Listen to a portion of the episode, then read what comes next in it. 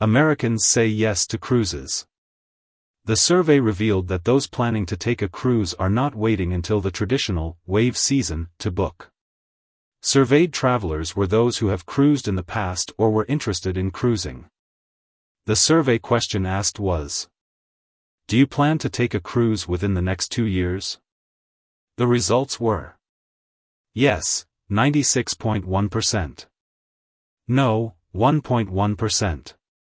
Not sure, two point eight percent. The results of this survey show travelers are, once again, feeling comfortable cruising, said Megan Walsh, product director of Insure My Trip, which conducted the survey. The cruise industry took a big hit during the pandemic. It is encouraging to see the cruise industry bounce back after a couple of tough years. Most popular months to cruise.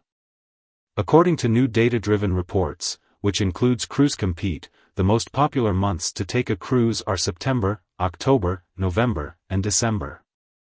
Jump in cruise prices. Cruisers are paying more for their vacations. Researchers found the average trip cost for an insured cruise vacation so far this year is six thousand three hundred sixty-seven dollars, that's up from five thousand four hundred twenty dollars in two thousand nineteen, before the pandemic.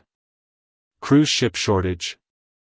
With over eleven thousand six hundred migrants that have arrived in New York City since May, Mayor Eric Adams has come up with the idea to house migrants on cruise ships. With ships occupied, will this cause a shortage in cruise ships for Americans who want to take a cruise?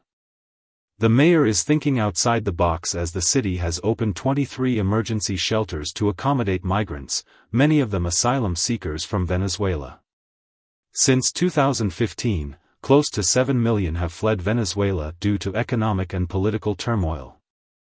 But even with that many shelters open, the ability to take in and house migrants is nearing the breaking point.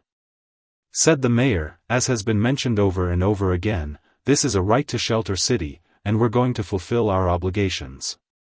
More news about cruises.